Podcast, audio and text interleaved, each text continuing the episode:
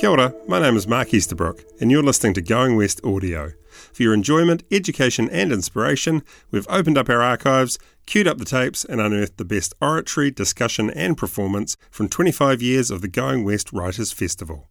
In this episode, the keynote address from the 2007 Going West Festival. Historian Tony Simpson tucks into 19th century colonial food traditions in Aotearoa and examines their impact on our cuisine and our cultural identity. Late last year, Naomi and I were in Wellington on a fairly important business meeting, which I think was the big wine, uh, whiskey tasting I was running for Glengarry. And we came across this advert for a guy who was talking about the wife of Bath, Renaissance cooking, Omar Khayyam. And that was intriguing. This guy was going to weave all of these together in one spellbinding erudite tale. He did, and it was Tony Simpson. Tony, welcome. Thank you very much.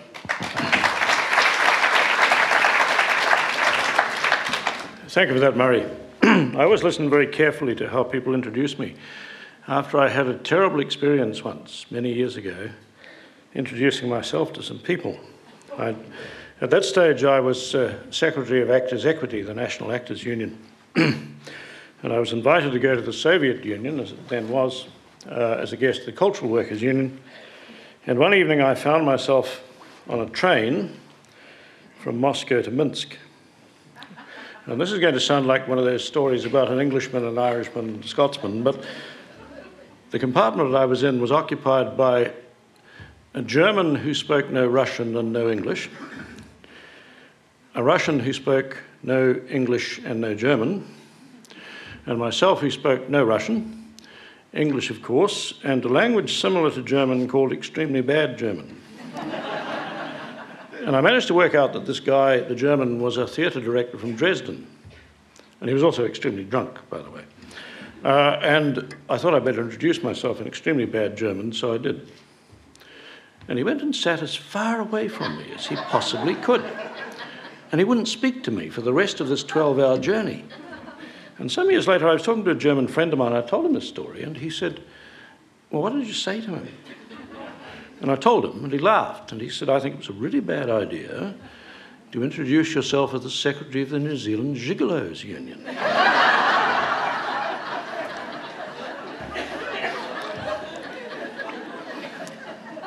anyway, I'm going to outline to you today why it was that until the 1960s, we in New Zealand largely ate meat and two vegetables for our stodgy main dish with the stodgy pudding to follow. And if you don't think that's of any significance to a social historian, just consider this. Eating is one of the very few things that we all do every day of our lives, if we can, that is to say, from the moment we're born till the moment we die. And something so utterly central to our existence is also going to be absolutely central to our culture. It's important that should, we should be aware why we do what we do if we're going to understand that culture, and food is no exception to that rule.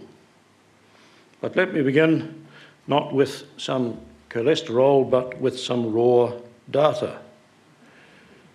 Between 1861 and 1881, 556,156 immigrants are recorded as entering New Zealand.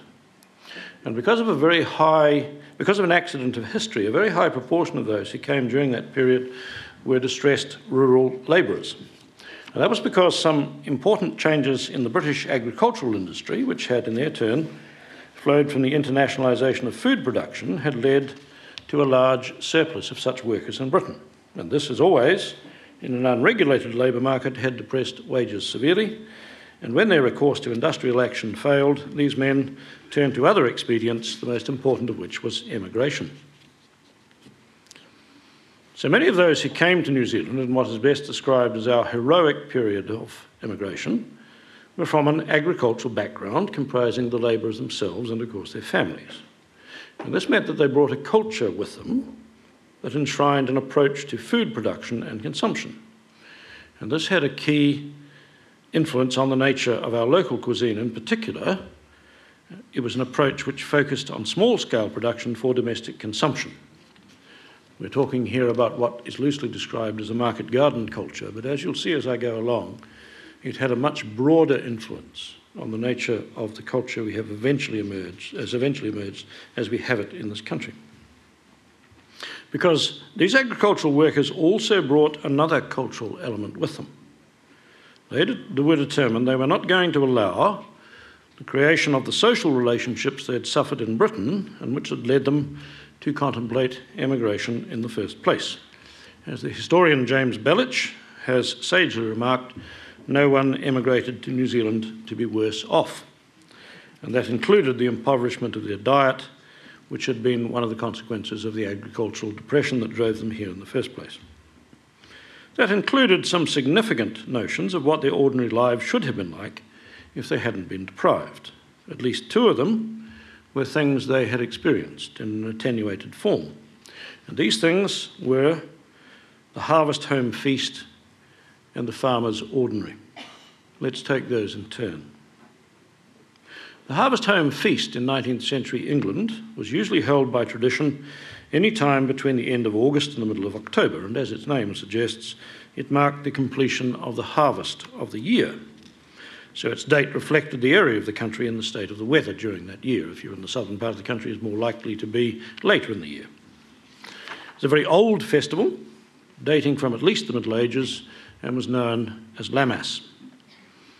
As far as we can establish, it marked the first church communion service using bread from the newly harvested corn, and so it may very well have been originally a pre Christian festival like Christmas itself and a number of others, which were simply taken over by the early church converted to Christianity, as it were.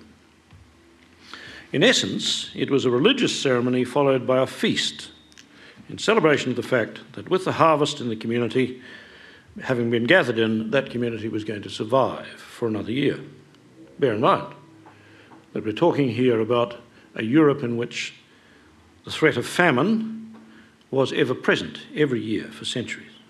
So it was a very important thing to mark that you'd got the harvest in. These harvest home feasts were usually provided by the local landowners and could be quite lavish. But more to the point, they involved the consumption of quite a lot of meat, which these rural labourers never saw, by and large, at any other time of the year. When I was making my notes for this talk, I came across a reminiscence from a place called Haddenham in Buckinghamshire, which is worth quoting. And the person said, no institution was more popular or more deeply rooted in our village sentiment than our annual feast, which fell on the first Sunday after the 19th of September. As the lack of enough to eat was the normal experience of the poor a century ago, so a day given to fill the belly with good food was a delight. The ancient celebration was really of that character a literal feast of good food and drink with the mirth that goes with these things. Well, actually, as it happens, quite a lot of the mirth in question was fueled by very large quantities of beer and cider in the 19th century, and the local clergy sometimes tried to stamp it out for that reason, but they were generally unsuccessful. I'm pleased to report, and drinking also remained one of its features. So, poor rural labourers who came to New Zealand were not entirely without experience of good eating. And they also had something else to remind them of what that meant the farmer's ordinary the thing that I mentioned earlier and which forms part of the title of this talk. Most rural areas had a local market town in which there was a weekly market to which the farmer and his labourers carted their produce for sale. The markets usually ended around midday, and the farmer would then go off to have his midday meal at a local inn, and that meal was known as the ordinary. It was essentially a fixed price standard dinner served to anyone who had the cash. It was usually quite hearty, comprised of thick soup, a pie or savoury pudding, roast meat or poultry, with vegetables and potatoes, and a sweet fruit pie and cheese. But mark that the labourers didn't get to eat in this fashion. They bought their own much more meagre lunch and usually ate it sitting under the farmer's dray or in the inn yard. But they were very well aware of what the farmers got but they didn't. Well, once the rural poor had taken the long step to emigration, those who left the British Isles had not only these contrast, contrasts fixed in their mind's eye, but the voyage to the new land itself created a further opportunity for contrasts and comparisons. If they came to New Zealand in the steerage, as most did, then they would have lived in very daily close proximity to their cabin class fellow passengers. Now, that would have been unusual because if they were still living in Britain, they would not have experienced that close living with their social betters. They would have been denied that by the concept of social distance. And they would certainly not have seen them eating their lunch. And in those circumstances, they quickly became aware of how much better the middle and upper classes fared than they did when it came to food.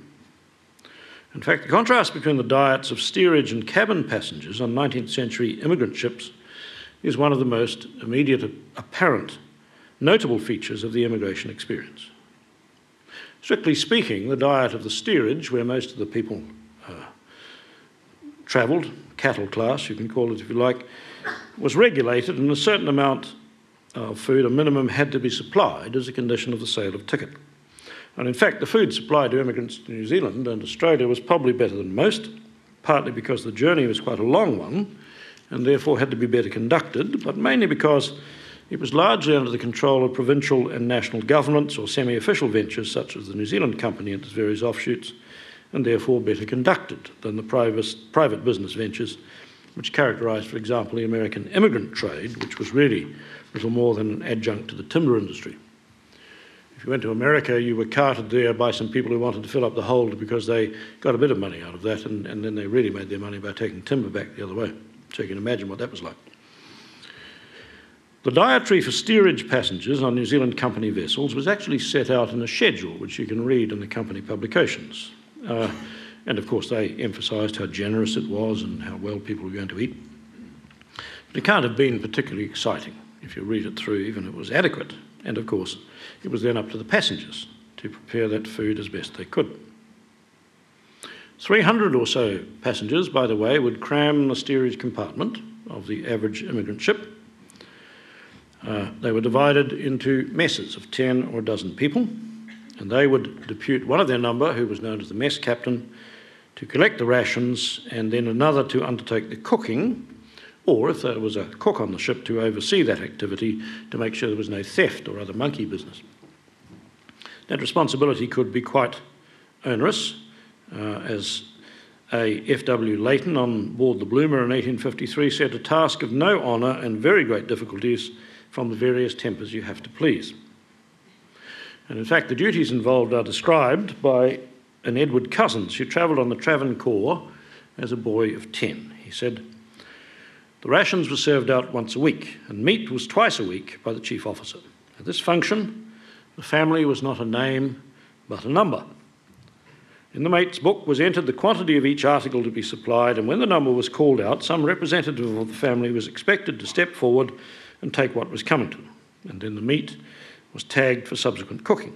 The next step was to carry the meat to the galley, where, it was reside, presided over by a big Negro who threw them together into the boiler and left them to stew until dinner time. At about half past twelve, 40 or 50 people assembled in the galley, each with a tin dish for their dinner meat when the cook also arrived with a big three pronged fork, thrust into the boiling mass, brought out a joint, called out the number on the disc, which was quickly claimed, and so on until the boiler was empty. Well, the chaotic scenes which ensued when the rush to the galley occurred don't have to be imagined because they were described by a John Mackenzie who travelled on the Travancore but as a cabin passenger. He was a first class man and who observed the rush to get food from the poop deck and described it as like so many dogs let out of their kennel to get their food. In fact, the cooking facilities themselves could leave a great deal to be desired. Galleys of necessity were quite small, and some cooks who didn't actually know usually much about cooking beyond the mass, math, mass methods I've described would sometimes demand additional payments from the passengers if they wanted to do any cooking on the side to supplement their diet. On one ship, the Anne Wilson, on a voyage to New Zealand in 1857, the waiting time for the main meal of the day could be up to six hours. And by the way, in that particular case, there was also a pigsty on the galley roof. The set scales of rations weren't very lavish either. About a pound of ship's biscuit and three quarters of fresh water a day. On alternative days, there was a half a pound of salt beef or pork and small supplementary quantities of flour, raisins, suet, and pulses, with sometimes potatoes, rice, sugar, butter, and pickled cabbage as a safeguard against scurvy, small quantities of tea and coffee sometimes available. Now, that dietary improved a bit as the century progressed, with some greater emphasis on fresh fruit and vegetables, but not very much. Passengers were advised in the many books published for the guidance of would be immigrants to take their own supplementary rations with them, and most did. But the really interesting thing was the contrast between the messing arrangements for the steerage and that for the cabin passengers.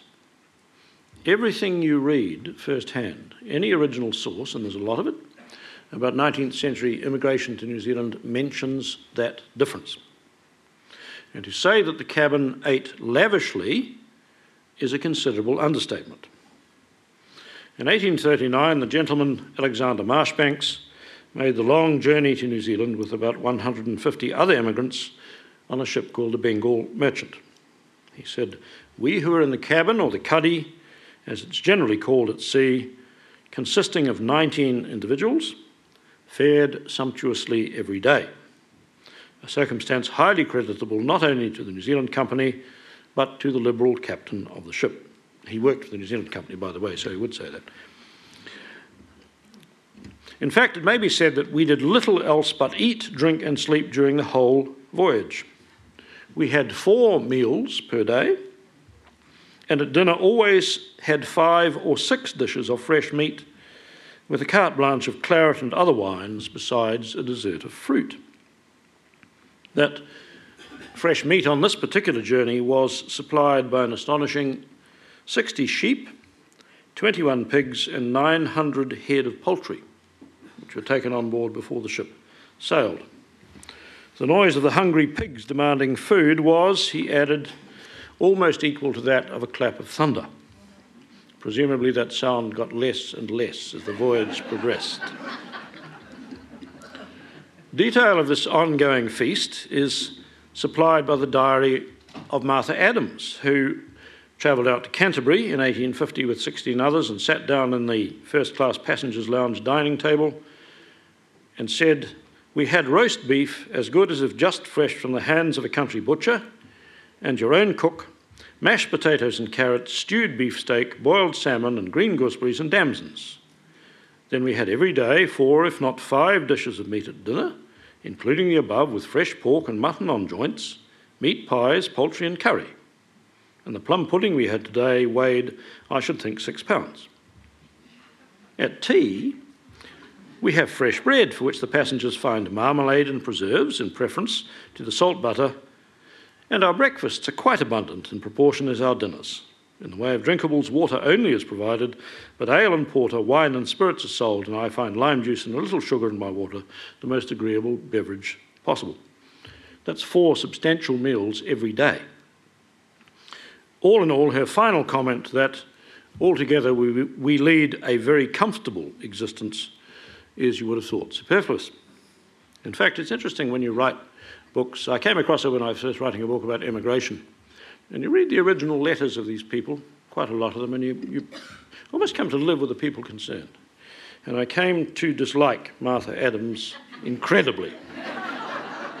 she was an appalling snob. And there are numerous other comments in the same vein that you can get from all of the literature available. The contrast between the messing arrangements of the steerage and of the cabin, as I said, is one of the central lasting impressions of the experience of 19th century immigration to New Zealand in recorded in many hundreds of letters and diaries. When you put it together with another factor which impelled immigration to not only this country but to Australia and the United States and Canada in the 19th century, you get a very distinctive outcome by way of the food cultures which developed as a result in all of those lands and the other factor was land itself who should own it and what they could do with it. If you study British politics in the 19th century, you almost immediately come to realise that the land question, as it was called, was central to almost everyone's political agenda, and that one of the main factors driving immigration was the desire on the part of both the poor and those with resources but landless to get hand, their hands on some land of their own. Various schemes to allow people in England to own small holdings were set in train by the political radical group the Chartists, for example, uh, which was the origin of the present day allotment movement, still very active around the major cities in Britain, if you've been there.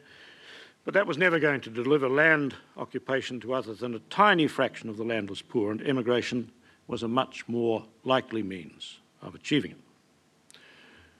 The New Zealand social historian Miles Fairburn, in particular, has explored what that meant in 19th century New Zealand and the society which has subsequently emerged from it. Fairburn cites quite a range of sources on the importance of getting hold of land in the new colony, not only for the gentlemen investors who got a good deal of it by one means or another, some of it decidedly dodgy.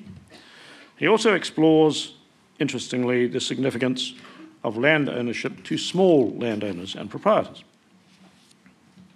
Among those he notes are an I.R. Cooper in 1857 who said, Those who arrive in the colony without capital will, if they enjoy good health, are sober and economical in their personal expenses, and are able and willing to work at any one trade as farm servants, boatmen, shepherds, or house servants, soon realise a sufficient capital to invest in land, cattle, or sheep, and thus render themselves and their children independent. Or similarly, Alexander Bathgate in 1874 in Dunedin. He says, Very many working men live in their own freehold cottages, and some of the suburbs are almost exclusively filled with neat little houses owned by working men.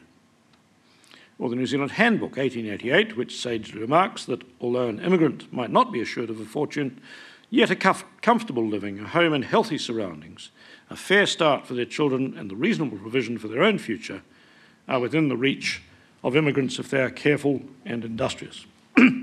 Quite literally, dozens of other writers could be cited on the same theme of the ease of small land ownership and a comfortable subsistence of those in modest circumstances.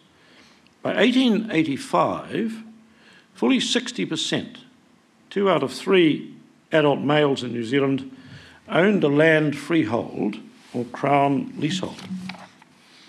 That's an astonishing statistic. And in anecdotal form, it's one of the most generally encountered commonplaces of the writing of that time about 19th century New Zealand and those who've written about it since.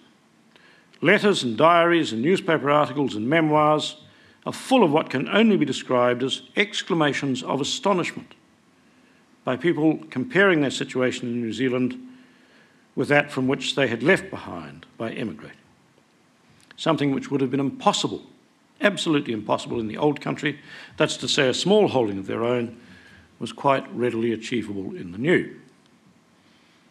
That much of this land was available because it had been inveigled or even simply stolen from the indigenous owners by all sorts of legal chicanery was not, of course, a public issue.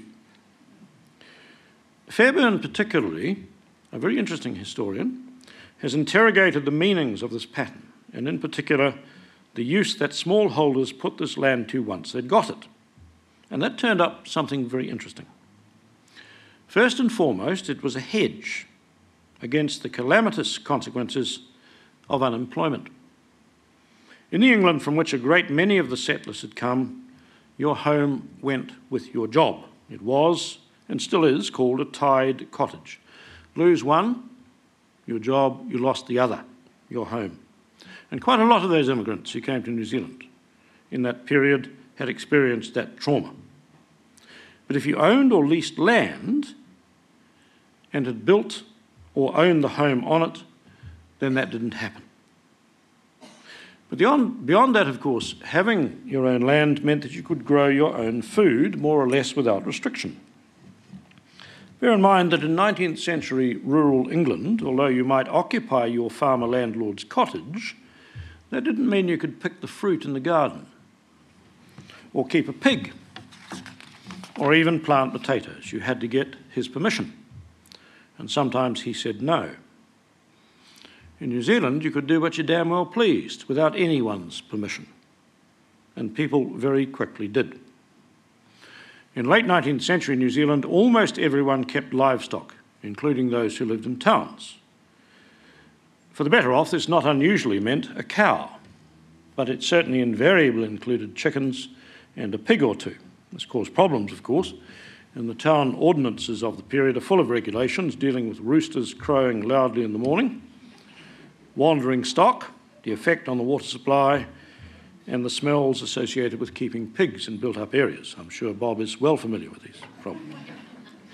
New Zealand's 19th century towns were actually very dirty and insanitary places. There's been a whole book recently published about that and the struggles of our early research scientists, who were mostly doctors, to get the epidemics which resulted under some sort of control. If you go and look at the 19th century cemetery, you'll find whole families wiped out by diphtheria or scarlet fever, waterborne diseases by and large, which have now more or less disappeared. But of course, it was going to take more than a few medical men to halt the enthusiasm of families suddenly free to garden without restraint and to feed their families on the result. Sometimes, when you examine the social history of the period from the middle of the 19th century up until the First World War, it seems that the working families of that time spent every spare moment they had at their disposal working on their garden. The men grew fruit and vegetables, and the women, probably because most of them were at home during the day, looked after the livestock.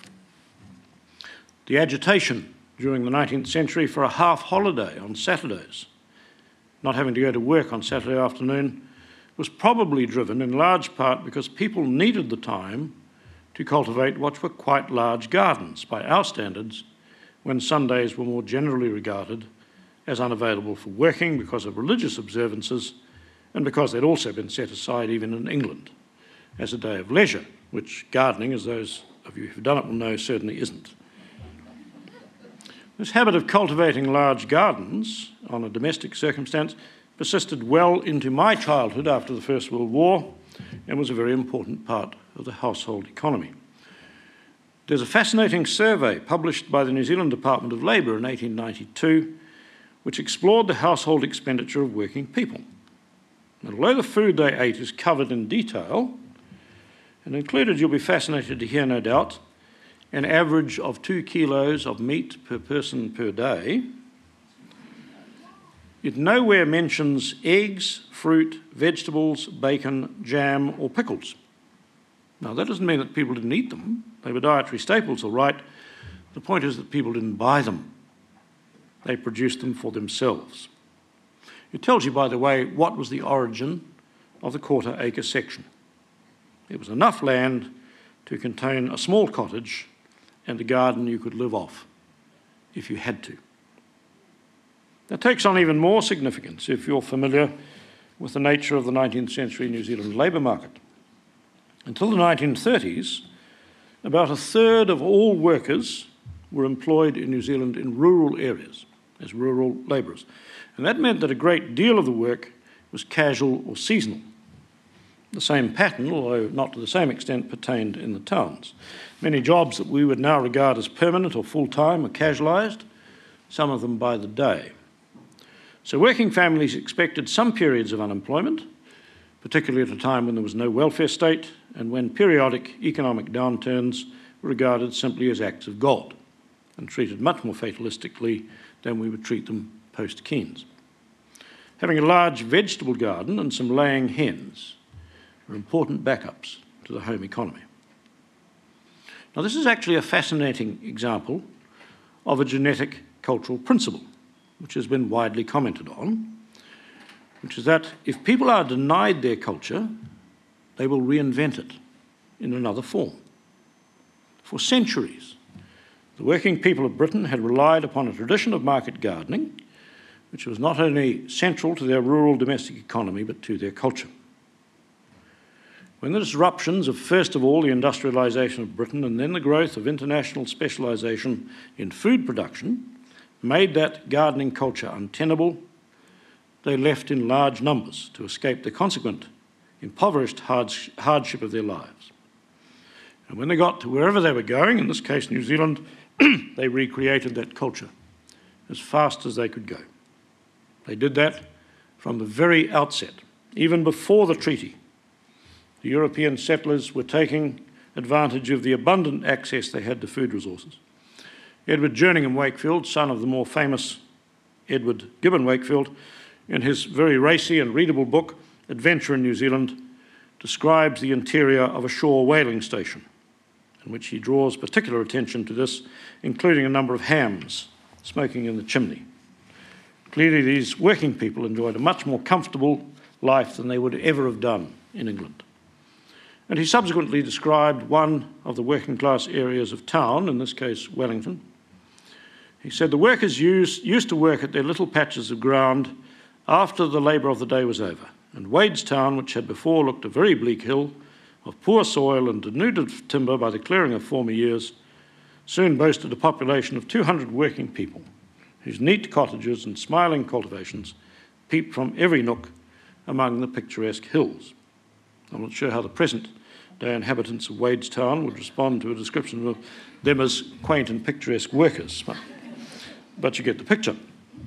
Which was seconded by William Mein Smith, who was one of the New Zealand Company agents, who, writing to his father in 1841, referred to the abundance of lettuces and endive, radishes, mustard and cress, potato, and pumpkins. In fact, from the early 1840s in Wellington, there was a nursery garden at the foot of Nairn Street, which is about 100 yards from where I live in what is now central Wellington, from which many of these plants were propagated.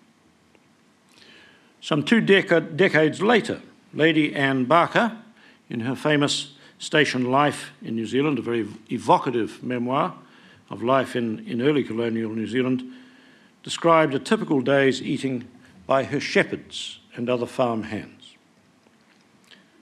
Porridge for breakfast with new milk or cream. To follow, mutton chops, mutton ham or mutton curry, or broiled mutton and mushrooms. Not shabby little fragments of meat broiled, but beautiful tender steaks off the leg. Tea or coffee and bread and butter with as much new laid eggs as we choose to consume. Then for dinner at half past one, we have soup, a joint, vegetables, and a pudding. In summer, we have fresh fruit stewed instead of a pudding with whipped cream. We have supper about seven. But this is a movable feast consisting of tea again, mutton cooked as some form of entree, eggs, bread and butter, and a cake of my manufacture. And she goes on to explain, half apologetically, that because her fruit trees and bushes are not yet fully grown, she can't yet do the jams and preserves that would probably also be served at some other farming stations. there are two immediately interesting things about that menu. First of all, it bears no relation to the steerage class rations on the immigrant ships, which these workers had come on, but it does bear a great similarity to the food eaten in the first class. And secondly, there's no class distinction. Lady Barker and her workers eat the same menu. That same message comes through in the letters of the working class settlers themselves writing home. For example, Grace Hirst, farming in the Taranaki in 1858, writes to her sister in England We have almost everything within ourselves, that's to say, we provide our own food milk, butter, eggs, flour, potatoes, ducks, fowls, vegetables, and fruit. Louisa Johnston, who landed at Dunedin in October 1874, wrote back to her friends at the village of Granborough I wish you all would come. Joe says he will get you all a meal such as you never had at home. Two years later, Michael Cook, a farm labourer who had settled at Geraldine in Canterbury, writes home to describe his new garden pigsty and says, You said I was to send you word if we kept Christmas up. Of course we do. We had green peas, new potatoes, and roast beef for dinner. And one I particularly liked, George Catley, a shoemaker, writes home, This is the place for beefsteaks and mutton. What with one good thing and another, I am getting quite stout and have every reason to like this country. But perhaps most tellingly of all, we listen to the voice of George Tapp, writing home from the Taranaki and previously an official of the Kent Agricultural Labourers Union. He said, Working people don't eat sheep's and bullock's head or liver here. They eat the best joints as well as the rich. Well, what you've been witnessing as I've progressed through my narrative is, in fact, the birth of the egalitarian society which has characterized this country, notwithstanding the spiritual descendants of the likes of Martha Adams, to return the rest of us to a metaphorical steerage. And what you've been seeing it through is, of course, the medium of food. Paradoxically, it has occurred through the conjunction of two contradictory processes which go to make up the overall process of change and adaptation. I said earlier that those who are denied their culture will sooner or later invent it in a new form. The British immigrants who came to New Zealand in the 19th century were suffering from a sense of loss. They felt strongly the prior existence of a land of content that someone had taken away from them. Whether it actually existed or not is neither here nor there. It was the sense of unjust deprivation of something rightfully theirs, which had been stolen from them, that induced the most aggressive and vigorous of them to get up and go in the first place. One of the things they recalled from the past was that they had had enough to eat. That may or may not have been true either, but it was remembered as something, as something which was true, which comes down to the same thing in the end. This is the process we call emigration. It was one of the most significant defensive mechanisms the British working people, deprived of their culture, could find to reclaim it. Their rulers, by the way, knew this and hated it. The story of emigration from Britain is literally full of tales of how those same rulers, again literally, chased after some of their workers who were planning to emigrate and tried to stop them. Not always, of course, one thinks of the Highland clearances, for example, but often enough. Mostly, our forebears got away. And one of the things they were getting away from was hunger and malnutrition. When they arrived at a place where that need no longer be an issue, they stopped. In our case, there was nowhere else to go anyway, unless you had a taste for penguins. But here's the strange paradox. Once they had the abundance, what were they going to do with it? They'd been deprived of it long enough to have forgotten the immediate solution to that problem, but they knew or remembered enough to know it as a rural tradition of butter and eggs and cream. These were mainly country people, and thus culturally closer to Jane Austen than they were to Charles Dickens. And they'd seen for themselves what plenty meant when it came to eating. At the harvest home, on market day when the farmer's ordinary was served for midday dinner, and what the cabin passengers ate on the voyage out. So they didn't ask, wait to be asked twice. They simply got on with inventing the pavlova and the lamington and eating meat three times a day, and so invented a whole new culture of food which was to last in this country for over 100 years, and which in many ways is still with it. As I said at the outset, you can uncover the nature of a whole society through observing what it eats and the historical reasons why it does so. And on that note, I rest my case.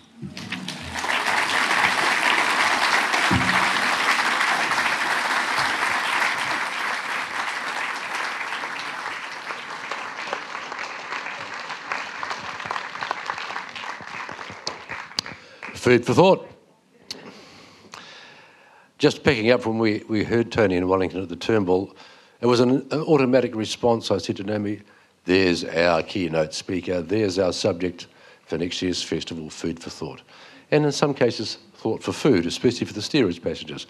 Thank you very much, Tony, for your erudite and illuminating address.